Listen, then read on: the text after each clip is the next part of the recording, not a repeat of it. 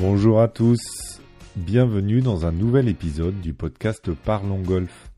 Je suis Lionel Baucher et cette semaine nous allons poursuivre notre tour de France des golfs. Nous allons parler passion familiale, synonyme de découverte, initiation et golf pour tous. Bonne écoute.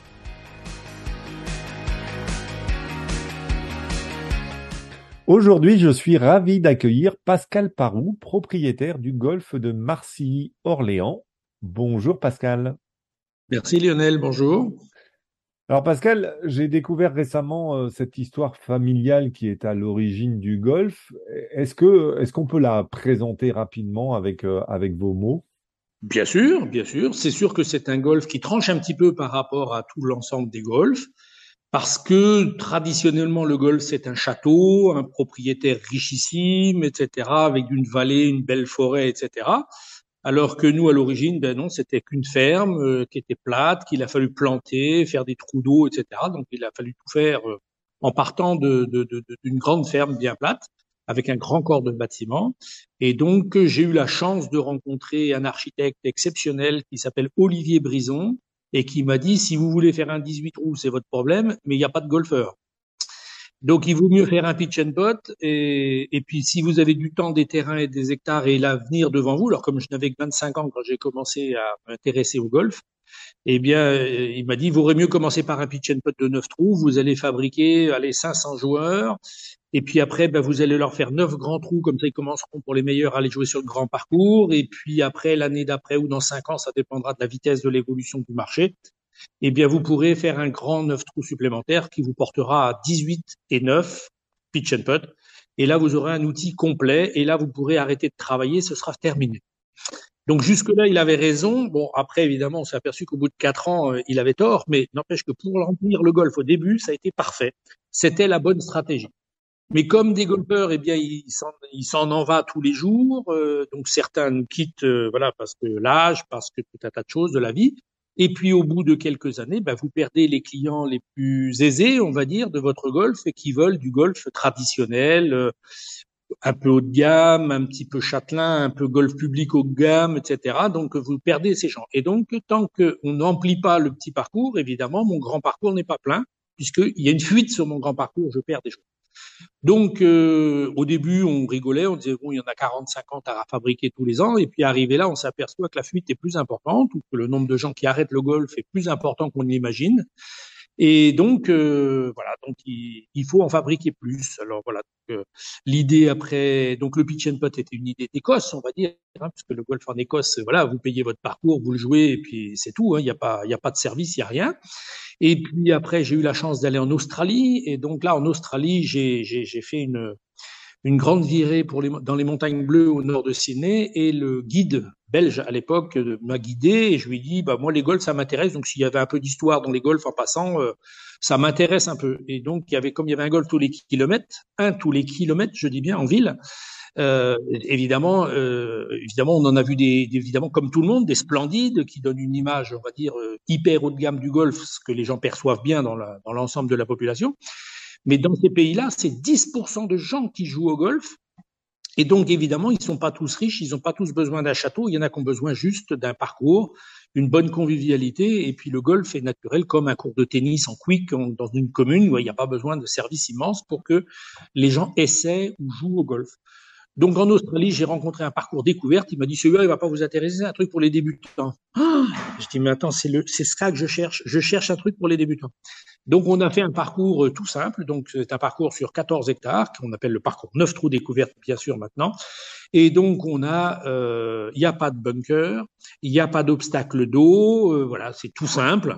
C'est 10 euros la journée avec deux clubs et les gens se donnent des conseils entre eux. Et puis maintenant, il y a tellement de gens qui ont fait des initiations que c'est ceux-là qui m'amènent des nouveaux joueurs, etc. Donc un virage dans ma vie extraordinaire, cette rencontre de ce, de ce chauffeur de bus euh, en Australie qui m'a fait découvrir un golf qu'il voulait pas me montrer parce qu'il voulait lui aussi, comme tout le monde, nous montrer que ce qui brille et ce qui était doré dans son pays. Mais il s'est trompé dans un virage, il est tombé sur un parcours d'initiation et chez moi, ça a fait mouche. Quand je suis rentré euh, d'Australie. J'ai dit là, le champ de blé qui est à côté, il y passe. on refait neuf trous, c'est pas possible, etc.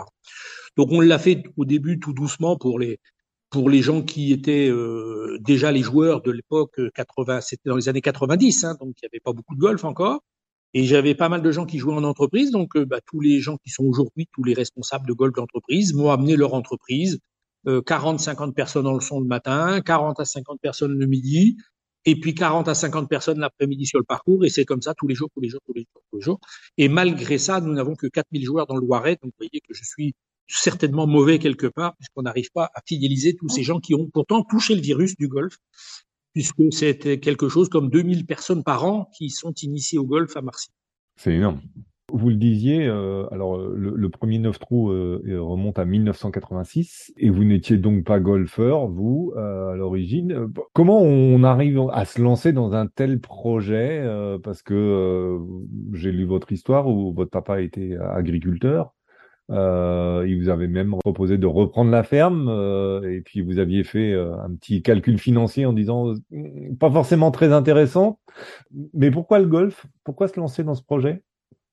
Bien parce qu'il a raconté l'histoire que je ne voulais pas reprendre la ferme dans une chasse, puisqu'en Sologne la chasse c'est quand même quelque chose de phénoménal. Et donc, euh, et puis dans cette chasse, il y avait un agent immobilier, et cet agent immobilier a bien entendu que je voulais pas prendre la suite. Et lui est venu euh, quatre mois après, au mois de mars, nous dire voilà, euh, bah, si ton fils veut pas reprendre la ferme, moi j'ai un gars qui veut bien l'acheter. Donc mon père voulait pas parce qu'il était très attaché à la chasse aux faisans. Moi, je lui dis, écoute, j'ai presque envie de me barrer, donc ce serait bien qu'il arrive maintenant, le gars, comme ça, ça serait clair. Et la mairie a refusé de faire un programme immobilier sur le golf. Sans même savoir que c'était un golf, hein, parce que donc je ne savais même pas, j'avais jamais entendu parler le mot golf de ma vie, voilà.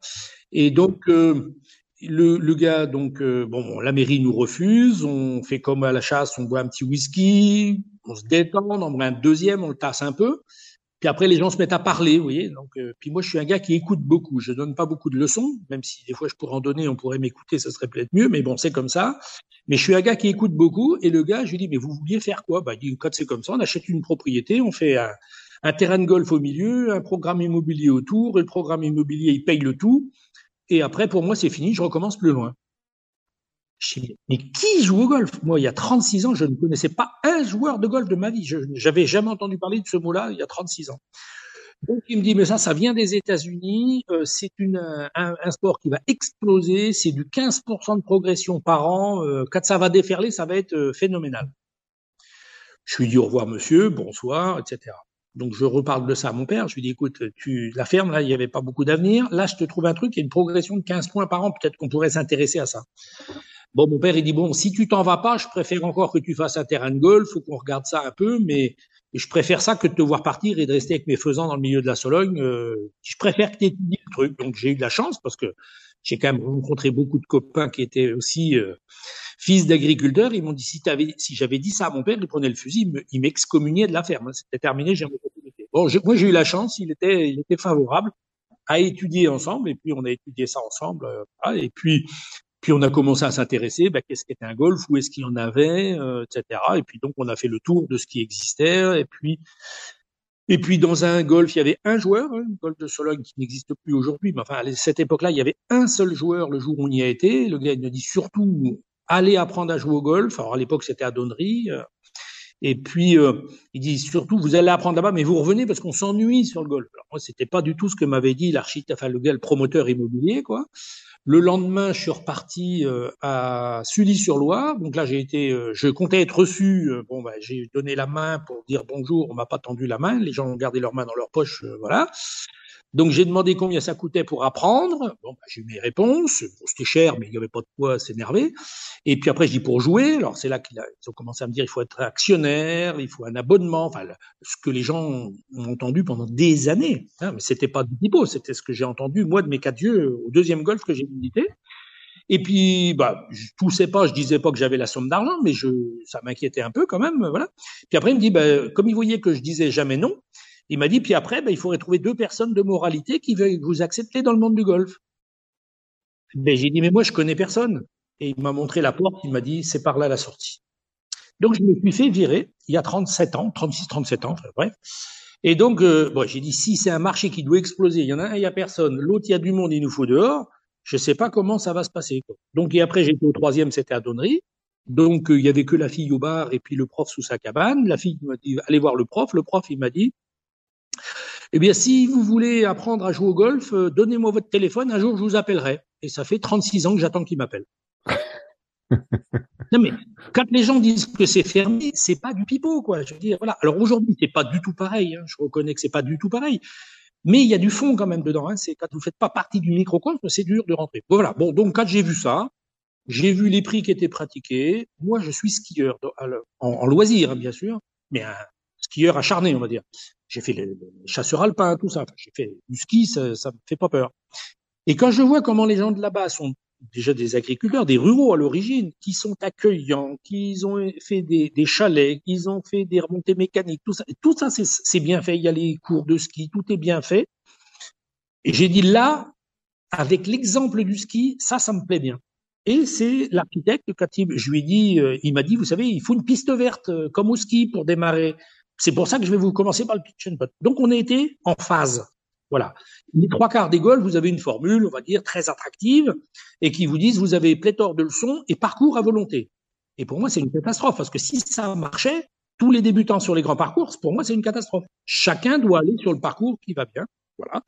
Et donc, euh, on devrait, si je peux donner mon avis, euh, faire la promo des 300 petits golfs qu'il y a en France, dont on ne connaît pas la liste. Si vous la connaissez, vous me le dites, mais elle n'existe pas, cette liste. Elle n'est pas publique. Donc, il y a 300 petits golfs à moins de 30 euros en France pour débuter. Donc, ça permet en segmentation de marché de parler aux débutants, voilà, tout simplement. Et après, bah, une fois que les gens ils ont envie de progresser, de voir un château, de voir du haut de gamme, du luxe, du, super luxe, en golf, il n'y a pas de problème. Tout le monde sait qu'il y a du luxe. Mais les gens ne savent pas qu'il y a des golfs, euh, voilà, pour 10 euros, vous faites un petit parcours. Ça, les gens n'imaginent pas une seconde. Et si on a souffert cet été, on va dire, de l'acharnement des médias contre le golf, ben, moi je pense que ça c'est un pare-feu. Vous dis qu'il y a 300 golfs à moins de 30 euros, euh, ça permet quand même de parler. Mais si on veut pas parler de ces golfs-là, on n'en parle pas. Voilà, on attend toujours que les châteaux soient bien pleins, on leur donne un petit coup de verre en disant on fait un peu de bioécologie, etc. On attend, et puis on est toujours très très loin derrière la Finlande que je vous êtes de Suède, mais j'ai eu la chance d'aller en Finlande où c'est très très très ouvert, mais je sais qu'en Suède c'est très largement ouvert, surtout l'été, parce que l'hiver on peut pas beaucoup jouer parce qu'il mmh. gèle un peu quoi. Et des pays comme ça, vous avez dans ces petits pays-là, vous avez plus de golfeurs qu'en France. Donc il y a bien un problème quelque part, mais on a le droit de pas en parler. On se tait si on veut, on dit qu'on reste entre nous. Moi ça me gêne pas mais moi je peux plus communiquer avec des gens qui parlent comme ça. Moi je compare les autres pays, hein, je veux dire, les pays d'Europe du Nord, les anglo-saxons, le Canada c'est 10%, le Japon c'est 10%, l'Asie, l'Australie c'est 10%, les États-Unis c'est 10%. Moi je préfère prendre modèle sur des exemples qui marchent. C'est pour ça que des fois euh, je dis que je suis des fois, je dis que je suis directeur parce que j'en ai bien la fonction. Des fois, je dis que je suis propriétaire un peu de loin parce que je regarde ça de loin. Mais euh, moi, ça me gêne quand même qu'on ait des scores aussi médiocres en golf que l'on a actuellement vous voyez que la Ryder Cup, il y avait plein de monde. À l'Open de France, il y a personne. À la Coupe du Monde euh, cette année à Saint-Nom-la-Bretèche, gratuit, il y avait personne. Il n'y avait pas de public. Enfin là, là, y a quelque chose qui va pas. On n'arrive pas à parler aux gens qui sont pas dans le microcosme. Vous proposez donc une, structure, vous, de 45 trous. Euh, donc, vous avez fini par faire un 18 trous euh, pour, pour les, joueurs confirmés, on va dire. Euh, et, vous jouez euh, la carte de la découverte de la pratique euh, et l'initiation, donc avec trois parcours, donc le pitch and putt qui est à l'origine, et puis, et puis vous avez deux parcours. Voilà, le parcours que j'ai ramené d'Australie, qu'on appelle le découverte, et après, moi j'ai cru aux chiffres de la Ryder Cup qui faisait qu'en France, on allait doubler le nombre de joueurs, je ne sais pas comment on peut doubler le nombre de joueurs s'il n'y a pas de parcours pour débutants. Je, donc on a bien réussi parce qu'il n'y a pas eu de parcours débutant. Enfin le peu qu'il y a, on en parle à peine. Et, et, et y a pas, on n'a pas doublé le nombre de joueurs non plus. Donc c'est pas, mmh. c'est bien qu'il y a un mmh. problème. Et donc euh, ce, ce, parcours débutant qui s'appelle le parcours Kaleka, qui est en hommage à Alexandre Kaleka, le, le joueur euh, professionnel en fait, qui est qui est passé par. Bah, avant qu'il soit professionnel, moi je l'ai connu en culotte courte, très très courte, puisque donc il a fait ses premiers pas à Marseille et j'ai eu la chance qu'il soit euh, licencié Marcy, exclusif toute sa vie, et ça c'est quand même euh, une chance pour moi. Et donc euh, moi qui rêvais de le voir joueur professionnel sur les circuits européens, je dis toi tu auras été architecte avant avant d'être joueur pro ou pro connu, et puis aussi voilà. Donc euh, tu commences déjà, tu as un parcours à ton nom, puis après tu en auras une dizaine, mais j'aurai au moins le premier. Donc il m'a signé l'autorisation d'utiliser son nom. Et, et, et, voilà. Maintenant, il vient jouer maintenant avec sa fille bien sûr avec sa femme, donc je le revois tout le temps. Ça fait plaisir. Bah oui, j'imagine. Comme quoi, on, peut être un, parcours entrée de gamme, on va dire, et, créer des champions. Alors, je voyais les chiffres sur, sur le site. depuis la, création, c'est quand même 66 000 initiations que vous avez fait, euh, 22 000 licences vendues. 2000 initiations par an que l'on fait, voilà. Euh, plus de 1000 chez les adultes et 1000 en scolaire. Et en scolaire, le taux de retour, c'est 0,01%. Mais je le fais toujours parce que j'estime que un jour, euh, voilà, les gens reviendront. Quand ils seront grands, ils penseront qu'ils ont commencé le golf ici, etc. Donc euh, voilà. Donc je continue à faire du golf scolaire, des centres aérés, des, des choses comme ça. Il y a aucun problème. Je, je continue. C'est dans mon ADN parce que si on s'occupe pas des jeunes dans un sport, euh, on manque un peu de légitimité, quoi. Voilà. C'est clair. Alors, comment ça se passe au, niveau des équipes euh, Parce que vous, avez 45, 45 euh, trous. euh, au niveau des équipes, euh, des équipes d'entretien, comment vous avez combien de personnes? Alors, 4 à 5 selon les saisons, très largement équipés, puisque donc je, je, je travaille avec des, des tondeuses Jacobsen, mais non hydrauliques, c'est-à-dire que je, les, je préfère des tondeuses très très larges qui tondent très souvent et derrière des tracteurs. Et donc je suis très largement équipé pour tondre les fairways. Vous savez, un parcours 18 trous, le grand grand temps d'utilisation, c'est les fairways. Vous avez 20-25 hectares de fairways sur un grand parcours. Bon, il y a autant de rough ou de semi-rough, on va dire. Mais les petits parcours, c'est jamais que 4 hectares hein, de fairway. Et au milieu d'une parcelle de 15 à 20 hectares, quoi. Donc c'est pas c'est pas proportionnel, c'est pas 45 euh, grands trous. C'est bien euh, les trois petits trous, les trois petits neuf trous, ça me coûte en entretien que la valeur de un grand neuf trous. Voilà.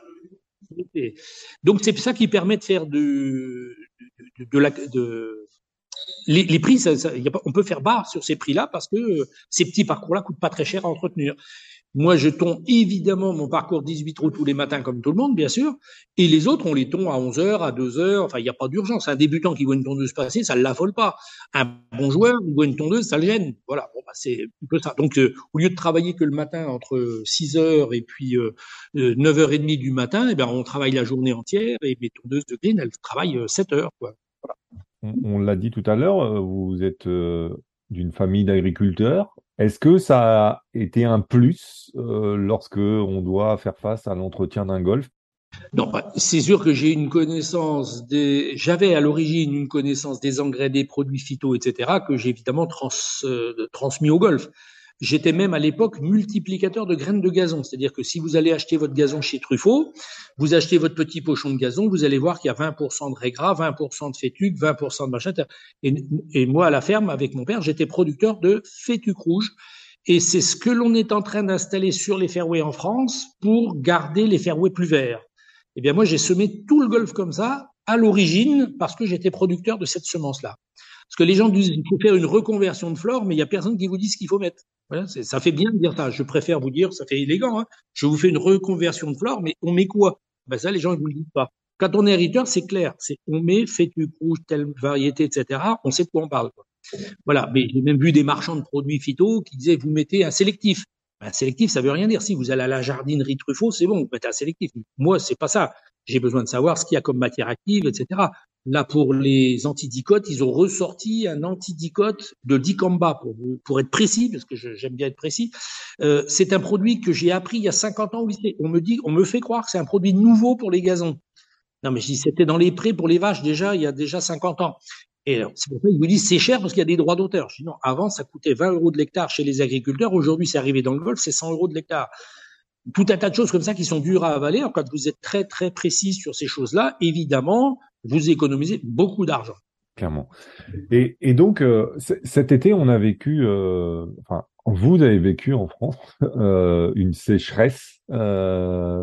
Comment ça s'est comment ça s'est passé pour vous cette période? Alors donc déjà pour l'utilisateur, le joueur, donc les joueurs venaient essentiellement à 6 heures du matin jusqu'à midi. Voilà. Toutes les parties se faisaient entre 6 heures et midi, ce qui permettait d'aller jouer dans des conditions assez agréables. L'après-midi à 40 degrés, c'est sûr qu'il n'y a plus personne sur le parcours. C'était voilà, puis ça, il leur venait un petit peu le soir. Ça, c'est pour le côté joueur. Après, comment on a réussi à entretenir le parcours? Donc, évidemment, on a arrosé tant qu'on a eu les autorisations, bien sûr. Hein. Et après, on nous a retiré ben, la moitié de l'arrosage, euh, les trois, les deux tiers de l'arrosage, les trois quarts de l'arrosage. Et à la fin, on nous a laissé euh, les 2% pour arroser euh, les 2% que les greens. C'est-à-dire que maintenant, quand on va sur des, on a fait des photos Google, etc. avec des drones, vous voyez les 18, enfin les 45 petites taches vertes, il n'y a plus que ça. Et tout le reste était cramé, bien que mes fairways étaient quand même euh, verts avec cette histoire de fétuque, parce qu'on a pris quand même, sans que ça apparaisse, 100 mm d'eau au mois de juin. Voilà.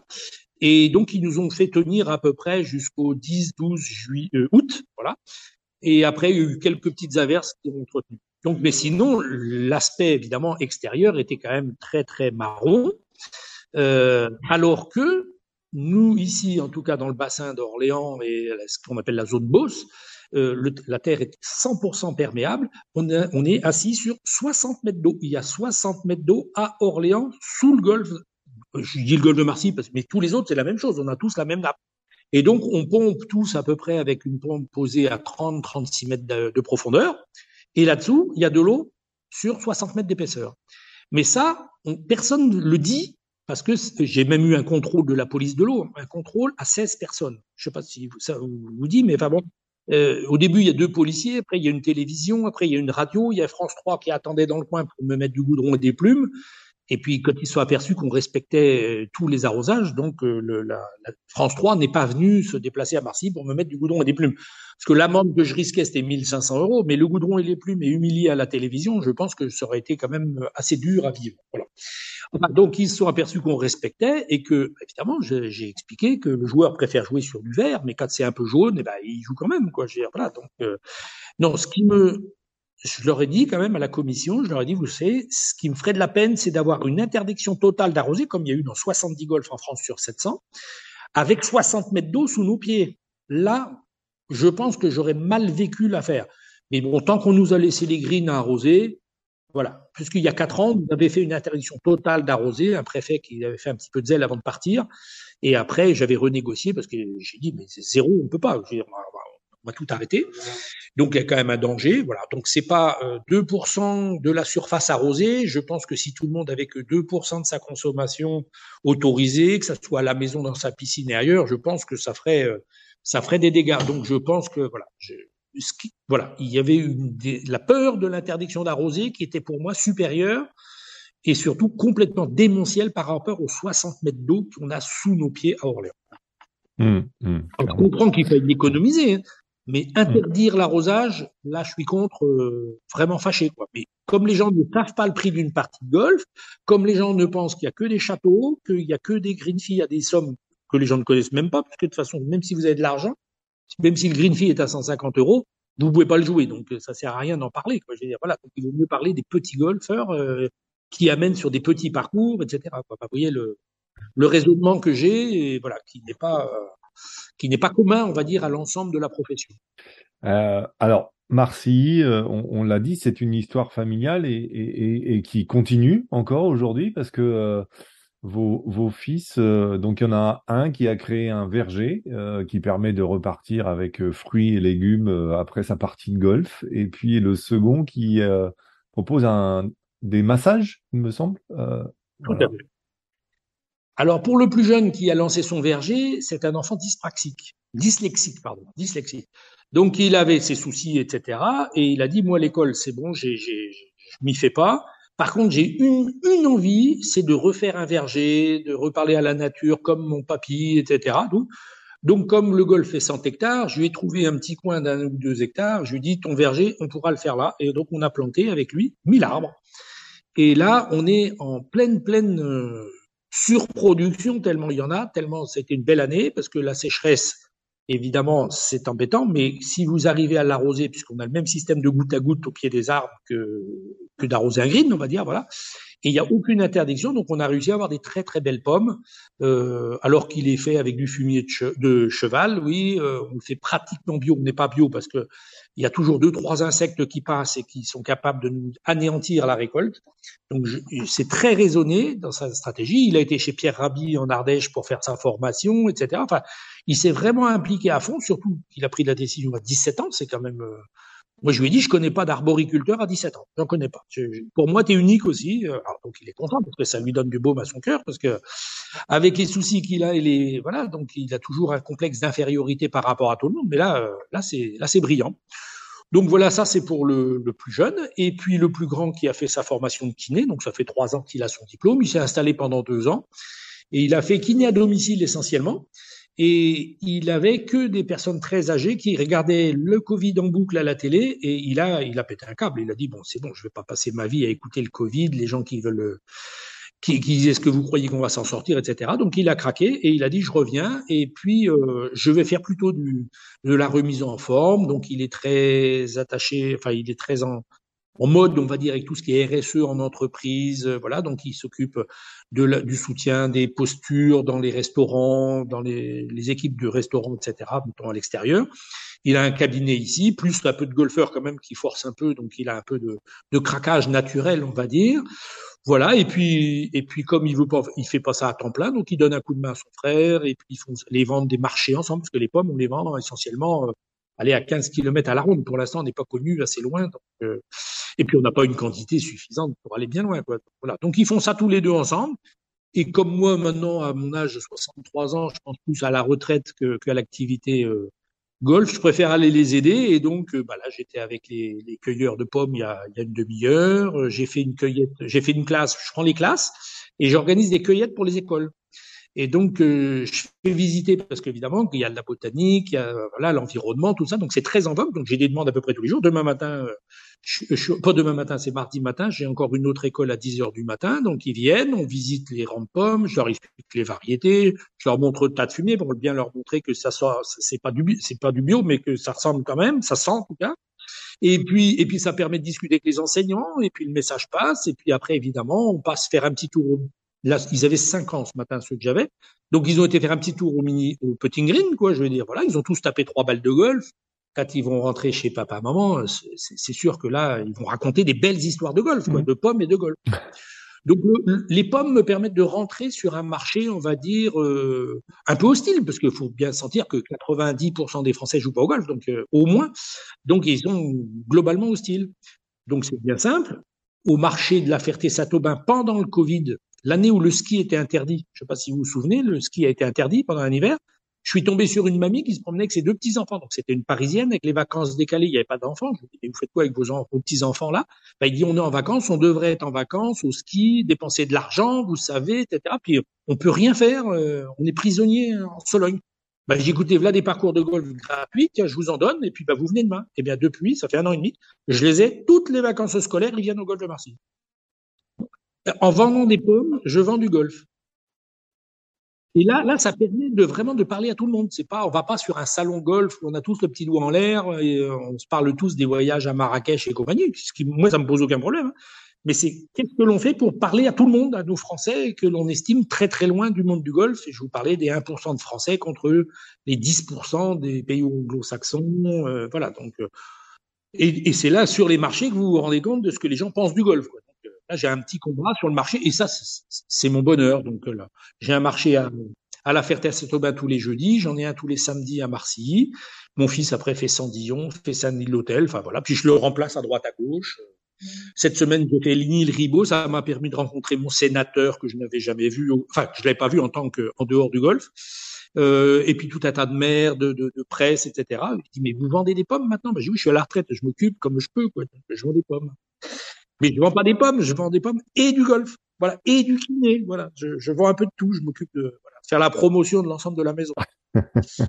voilà, coaché par Madame, bien sûr, parce qu'elle bosse tous. Voilà. Madame s'occupe du coaching.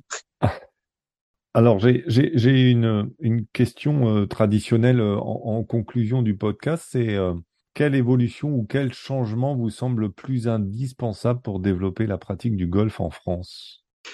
Voilà, là, je suis très très clair. Évidemment, je répète ça depuis 35 ans, donc évidemment, ça c'est pas nouveau pour l'ensemble des gens qui me connaissent, mais c'est nouveau dans la tête parce que ça rentre pas tant que les gens n'ont pas compris le mot golf. Ils ont peur, ils ont peur. J'ai encore vu ce matin un cueilleur de pommes, il m'a dit ah ça coûte cher de jouer au golf. Je dis oui oui, vous avez raison, ça coûte très très cher. Et, il me dit ah bon et c'est combien? Ben, je dis c'est 10 euros le parcours avec euh, deux clubs, neuf trous toute la journée. Elle me dit c'est pas cher. Mais je dis mais c'est vous qui avez dit que c'est cher. C'est jamais moi.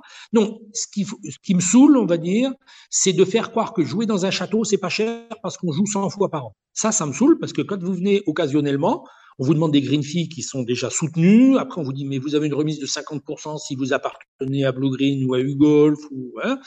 Mais ça, ça me saoule parce que c'est faux. C'est du haut de gamme, c'est du haut de gamme. Il faut arrêter de dire que le haut de gamme est soi-disant pas cher. Mais par contre, ce qui est sûr, c'est qu'il y a 300 petits golfs. J'arrête pas de le dire qu'il faut cette liste publique 300 petits golfs. Je l'ai publié sur LinkedIn, etc. Mais j'ai eu quoi Les 30 j'aime et un partage. Enfin, je veux dire, ça intéresse personne ça ne rentre pas dans la tête des gens que c'est possible. Moi, j'ai un ami qui a été président du comité départemental de golf du Loiret, par exemple, et même vice-président du sport dans la région centre. Il ne se promène que sur des neuf trous, parce qu'il dit ma femme, elle supporte pas que je joue plus de deux heures. Donc, je fais que des neuf trous. Il visite tous les neuf trous de France. Je pense que c'est lui qui a la plus grande connaissance de tous les petits, ou les petits, ou les neufs. Parce qu'il y a beaucoup de golf neuf trous où c'est pareil, c'est globalement sympa parce que les gens qui sont un peu trop haut de gamme, ils sont partis, quoi. Je veux dire, voilà, ils ont trouvé un produit qui leur va bien. Moi, ça me pose aucun problème que les gens qui ont beaucoup d'argent jouent dans les châteaux. Ça me pose aucun problème. Ce qui me gêne, c'est qu'on soit toujours à 1% de golfeurs et qu'on plafonne avec nos 400, 500 ou 600 000 golfeurs, je ne sais pas combien, enfin, en tout cas, moins de 1%.